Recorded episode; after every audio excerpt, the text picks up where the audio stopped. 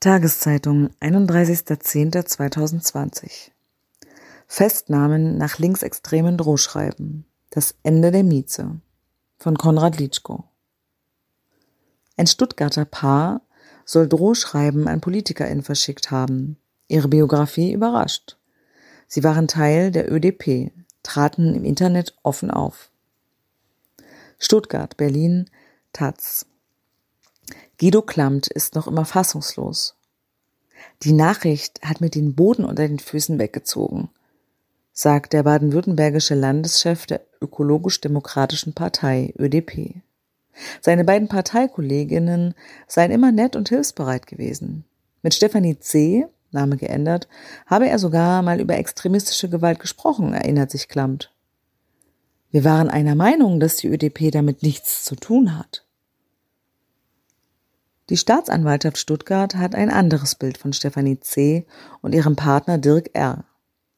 Am Freitag ließ sie die 39-Jährige und den 38-Jährigen in einer Berliner Wohnung festnehmen. Gleichzeitig wurden drei Wohnungen in Stuttgart durchsucht. ErmittlerInnen rückten auch beim Bezirksrathaus Bad Cannstatt an. Der Vorwurf, das Paar soll unter dem Alias Militante Zelle, Mieze, Dutzende linksextreme Drohschreiben an Ministerinnen, Politikerinnen oder Behörden verschickt haben, teils mit beigelegten Platzpatronen, Messern oder Grillanzündern. Dazu kommt ein versuchter Brandanschlag auf die Bundesagentur für Arbeit in Nürnberg am 2. August. Der Brandsatz zündete nicht richtig, es entstand kein größerer Schaden. Auch sollen die Festgenommenen Ende August einen unangezündeten Brandsatz vor das Haus von Fleischfabrikant Clemens Tönnies im Landkreis Osnabrück gelegt haben. Drohschreiben mit RAF-Referenz. Die Serie begann Ende Dezember 2019 mit Briefen samt Reizstoffpatronen an die umweltpolitischen SprecherInnen der Bundestagsfraktionen. Da sie nichts gegen Ausbeutung, Faschismus, Gentrifizierung, Ignoranz gegenüber Klimaproblemen täten, sei dies eine Warnung, hieß es darin. Zitiert wurde auch der frühere RAF-Terrorist Holger Mainz, unser verstorbener Genosse, mit den Worten Entweder du bist Lösung oder Problem. Danach folgten vier weitere Wellen von Schreiben, unter anderem an Baden-Württembergs Ministerpräsident Winfried Kretschmann oder Bundesinnenminister Horst Seehofer. Der letzte Schwung erfolgte laut Spiegel im Oktober, diesmal mit Schreiben an Nahverkehrsunternehmen in Stuttgart, Berlin und Köln, in denen gefordert wurde, Schwarzfahrer nicht mehr zu bestrafen. Die Verfasser knüpften mit ihren Schreiben explizit an eine Drohserie an, die bereits ab 2009 unter dem Alias Revolutionäre Aktionszellen RAZ verübt wurde. Auch damals wurden Schreiben mit Patronen an PolitikerInnen verschickt, darunter an den damaligen Bundesinnenminister Hans-Peter Friedrich als Teil des sozialrevolutionären Widerstandes oder als erklärte Antwort auf Repressionsschläge durch den Staat. Zudem bekannte sich die Gruppe zu Brandanschlägen mit Gaskartuschen in Berlin und Göttingen, auf Gerichte oder das Bundesverwaltungsamt. Die Aktionen endeten 2011. Die Mieze-VerfasserInnen erklärten in ihrem ersten Bekennerschreiben nun die kreative Pause der RAZ für beendet und benannten sich als Handelnde im Kollektiv mit der Gruppe. Bundesanwaltschaft sieht keine weiteren Täter.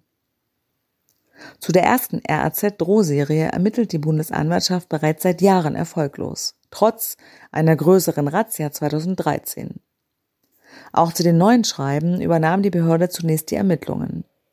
Nach Taz-Informationen kamen die ErmittlerInnen Stefanie C. und Dirk R.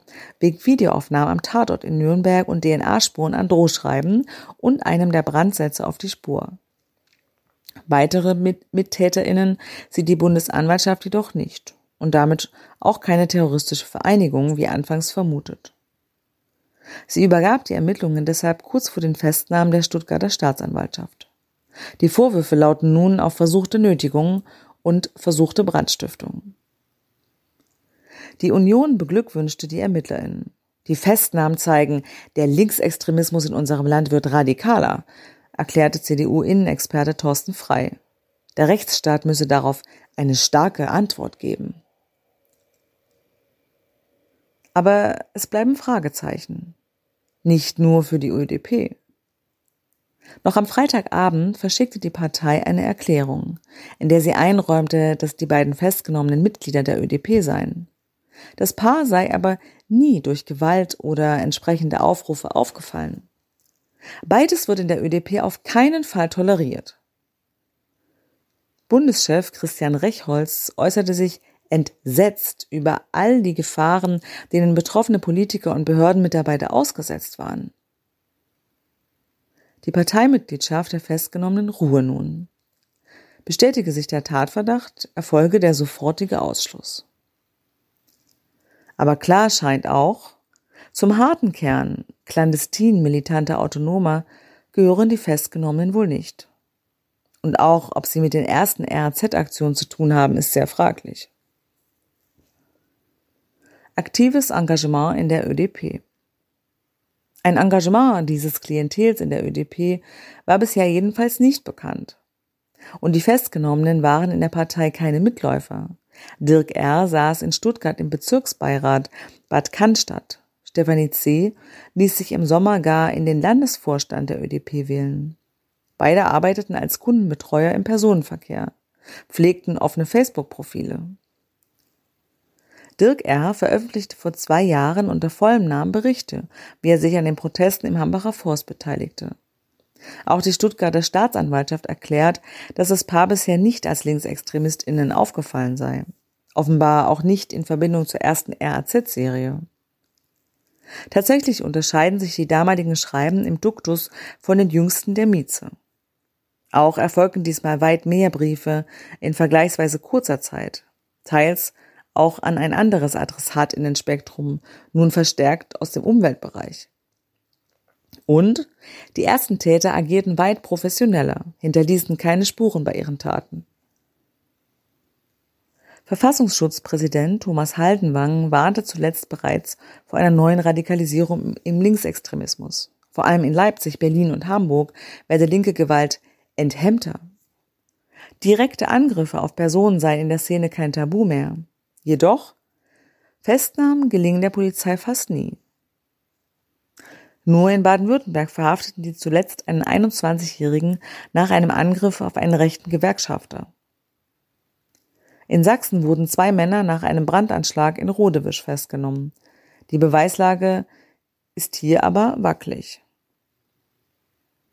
Ein bisschen spinnert. Auf die nun erfolgten Festnahmen der Stuttgarter reagierte deren Umfeld überrascht. Unerklärlich sei der Fall. Das Paar sei nicht negativ aufgefallen, hieß es aus der Stuttgarter ÖDP. Ein Mitglied aus der Fraktion verschiedener linker Parteien im Bezirksbeirat, in dem Dirk R. saß, sagte, der 38-Jährige sei ihm zwar schon ein bisschen spinnert vorgekommen, solche Taten hätte er ihm aber nicht zugetraut.